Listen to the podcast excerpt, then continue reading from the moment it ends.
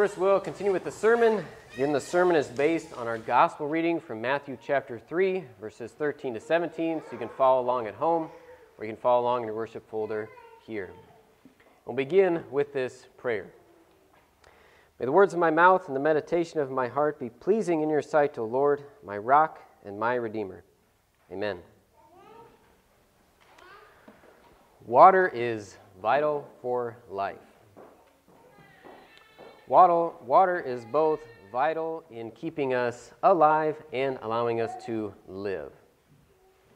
Water, as most of you know, makes up most of our bodies. It's what allows our bodies to simply survive and carry out all those little functions on cellular levels and all these involuntary things that allow you to just exist. Water also then allows you to live because you are alive, it allows you to think and to speak and to act and to do and carry out life. Water is vital for life, so without water, there is only death. Jesus, towards the end of his earthly ministry, had a situation where he asked a question about water to the chief priests and the elders of the Jewish people. Jesus had gone to Jerusalem to visit the temple. And when he got to the temple, he found that the temple courts were filled with people buying and selling things. Now, they ought to have been there to worship. So Jesus flips their tables over. You can imagine there was a little bit of a disturbance that day, questions. So Jesus comes back the next day, and the chief priests and the elders of the people, so the religious leaders at the time, go up to Jesus and they're like, why did you do that? By what authority? Who, who gave you the right to come into this temple and start flipping tables over? And Jesus gives his reply in Matthew chapter 21. He said, I will also ask you one question. If you answer me, I will tell you by what authority I am doing these things. John's baptism. So this is John the Baptist, his baptism he was doing at the Jordan. Where did it come from? Was it from heaven or of human origin? They could not reply. See, they could not reply because if they said that John's baptism was from heaven, they'd be proved wrong because they didn't accept John and his baptism. So they looked like fools. At the same time, they couldn't say John was from men and had nothing to do with God because the crowds, the people, welcomed John as a prophet, as somebody who had come from heaven. So they were afraid of the people. They didn't want to go against popular opinion, so they were stuck. So, this, again, this is the reply of the leaders, the religious leaders of the people. They answered Jesus, We don't know. That was the reply. We don't know. Again, not because they didn't know, this was in regards to faith and how they viewed John and Jesus. Then Jesus said to them, Neither will I tell you by what authority I am doing these things. So the reason chief priests and the elders, the people, rejected John the Baptist and questioned Jesus is because they rejected Jesus as the Savior. And so they rejected John and his whole message about Jesus being the Lamb of God and John's message of repentance that went along with his baptism. Chief priests, elders of the law rejected that. They rejected faith, and instead they were living their lives how they thought they could earn salvation was by keeping God's law themselves. So, not by faith, but by their own works. A similar showdown occurs, so that was at the towards the end of Jesus' ministry. Similar thing happens right before Jesus begins his ministry. So in Matthew chapter 3, many of the Pharisees and Sadducees came to be baptized by John the Baptist. So again, group of the religious leaders, different folks, but same idea. Religious leaders came to John to be baptized. And this is John's reply. When he saw many of the Pharisees and Sadducees coming to where he was baptizing, he said to them, You brood of vipers. So viper is a snake, and brood is like offspring. So he's basically saying, you offspring of snakes, which, if you are familiar with Scripture, is basically John saying, you guys are children of the devil. to the Pharisees and Sadducees, the religious leaders. John says, You guys are children of the devil. And he continues, Who warned you to flee from the coming wrath? Produce fruit in keeping with repentance. Pharisees and Sadducees, just like the elders and the teachers of the law, believed in themselves, their own efforts to be good in God's eyes, denying the Savior, denying faith. So John did not baptize them when they came to be baptized, because they weren't really there to be baptized. They know faith and trust in this and see it as valid. Instead, he warns them, which is in keeping with what he was preaching out in the desert, the call to repentance. So he warns them. He says, You are in danger of this coming wrath.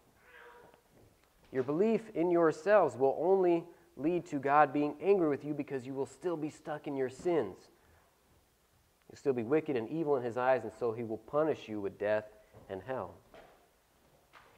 So, this belief of Pharisees, Sadducees, elders, teachers, the law, high priests, all those guys, think of it like this you take an empty cup to a hardware store, and you go to one of those displays with the faucet and the cabinet, fancy looking stuff, right? And you put that empty cup under the faucet and you turn it on. Keeping in mind the display is not hooked up to a water source. You shut it off and you pretend like you're drinking it. There's no water there. No water there. You can pretend all day long, oh, I filled up my cup with water. It's not going to do anything. There's nothing there.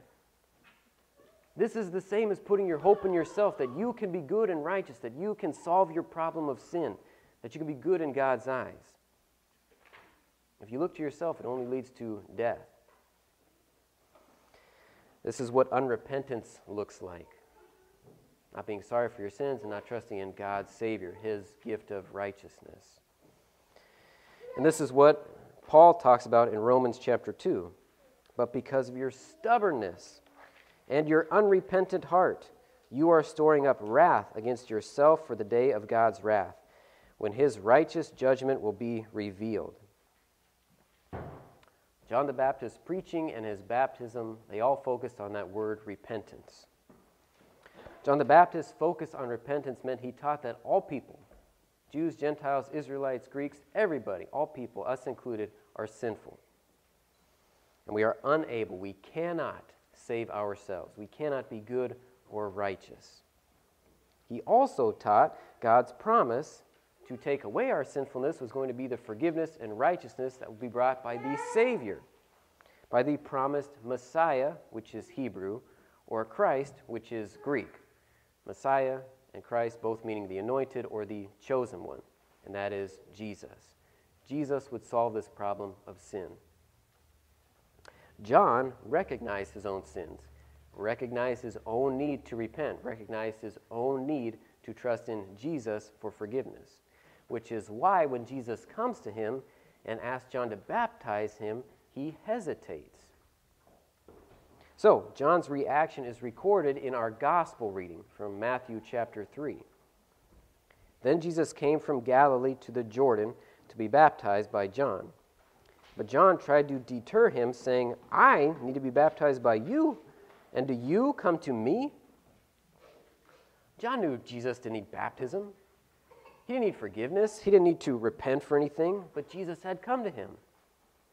Jesus had come to him to fulfill the will of his heavenly Father. At his baptism, that is where he would be anointed. That is where it would be revealed that he was that chosen one, which is what we heard about, the promises we heard about in our Old Testament reading from the prophet Isaiah, from Isaiah chapter 42. He wrote, Here is my servant whom I uphold, my chosen one in whom I delight. I will put my spirit on him, and he will bring justice to the nations.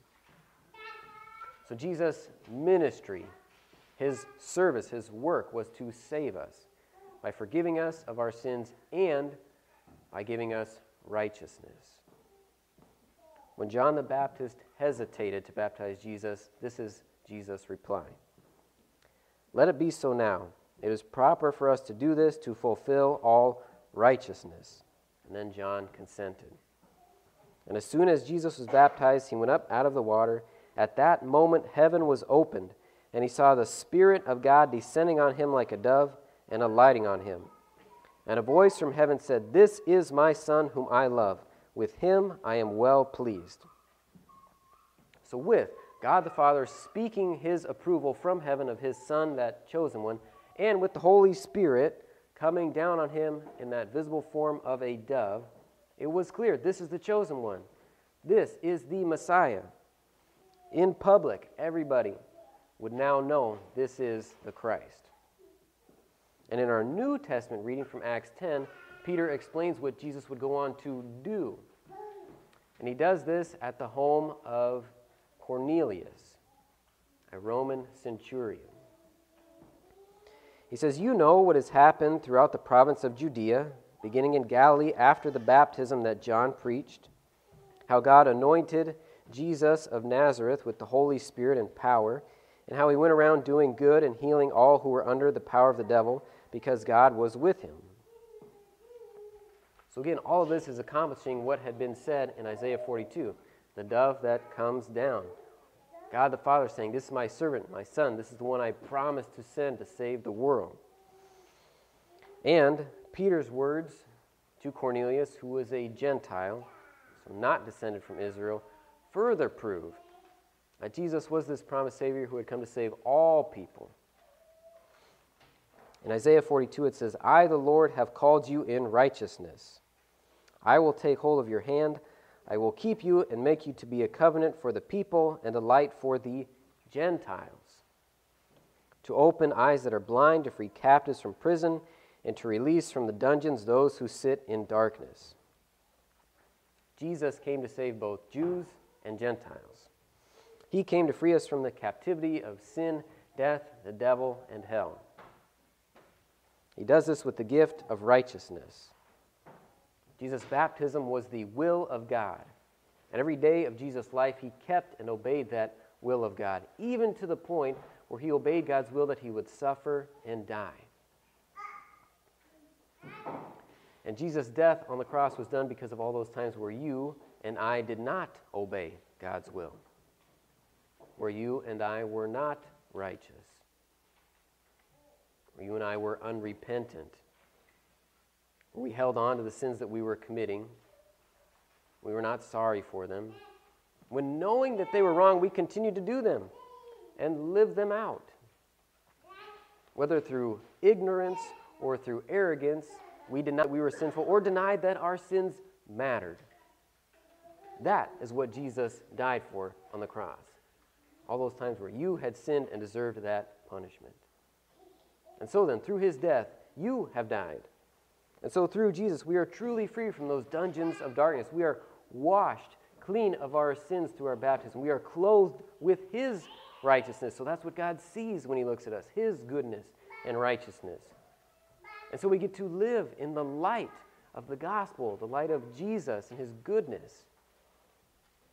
So when we are convicted of our sins, like John the Baptist, Jesus' baptism reveals that we, through Him, were made to be like Him.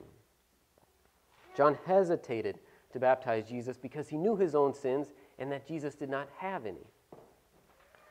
But Jesus came to take away our sins by becoming righteous like him.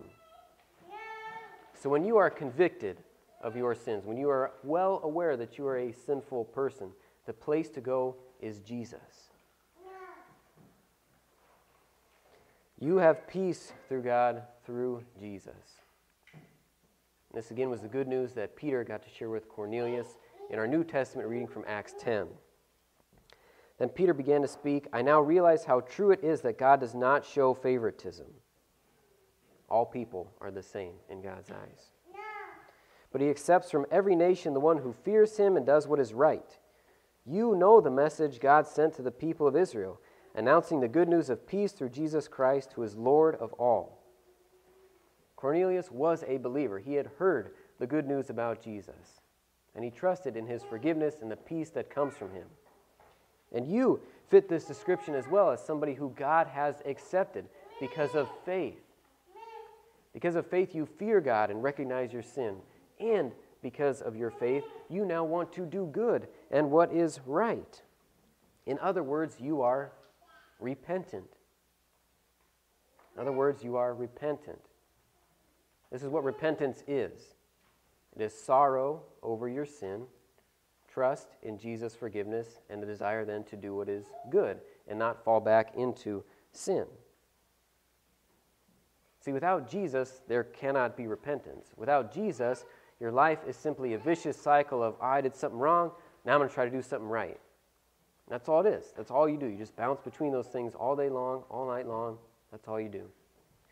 And at the end, at the end of the day, at the end of your life, you realize you have not been truly good or right or perfect. You have not loved others. You certainly have not loved God. And so you're left. Bad, wicked, deserving of punishment. You're unfulfilled, hopeless, and you just face death and hell. There's, there's nothing. Without Jesus, there's no repentance. Without Jesus, there's no hope. But with Jesus, repentance has its power in Jesus.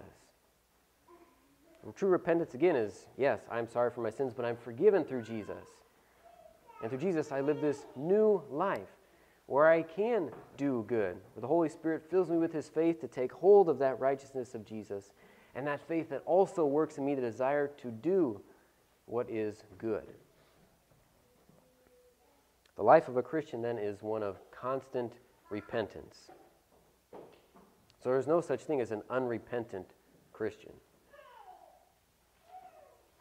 Trying to fill a cup from an empty well is impossible. Pretending a, an empty cup is full of water might be fun for a little while, but eventually it ends in death. You cannot survive on pretend water. And spiritually, when that pretend water is a focus on yourself and not faith in God, it ends in eternal death in hell. Water, real water, is vital for life and it allows you to live. It keeps you alive and allows you to think and speak and act and do and carry out life. Spiritually, the waters of your baptism give you life and allow you to live.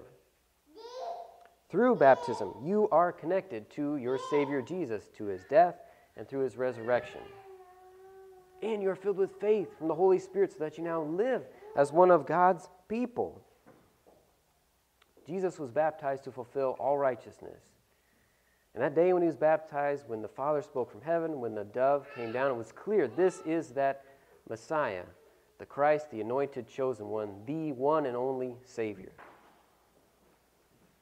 He saved us by taking our sins and giving us righteousness. He is the guarantee then of our eternal home in heaven.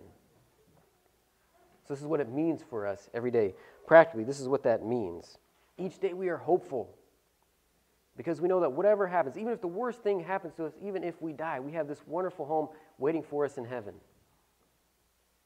But it's not just that hopefulness looking at the very end of our life, we also have purpose every day of our lives as believers whether you are a child or an adult, whether you live in a 1,500 square foot or 5,000 square foot house, whether you are a student or an employee, whether you are a parent that works from home or somebody who has to travel internationally for work, you have purpose.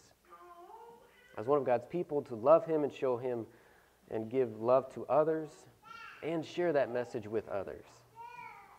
And two, this is what it means that you are not swayed by the worries of this world, whether it is sickness or war or whatever society deems as good and right at that particular time and in that particular place. You're not swayed by those things.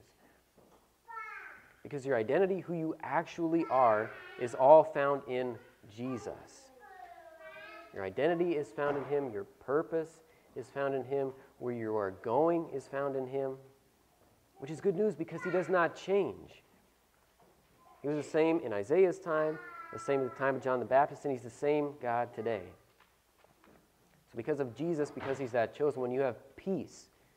Real, actual peace, not this pretend peace in an empty cup, but a full cup of peace for your life because you have peace with God, who sent Jesus as that chosen one to be what you could not be, so that you could be like him. Amen.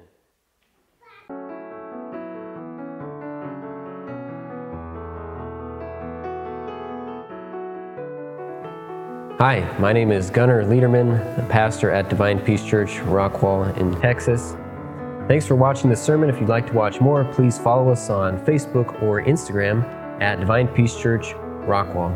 Thanks, and God bless.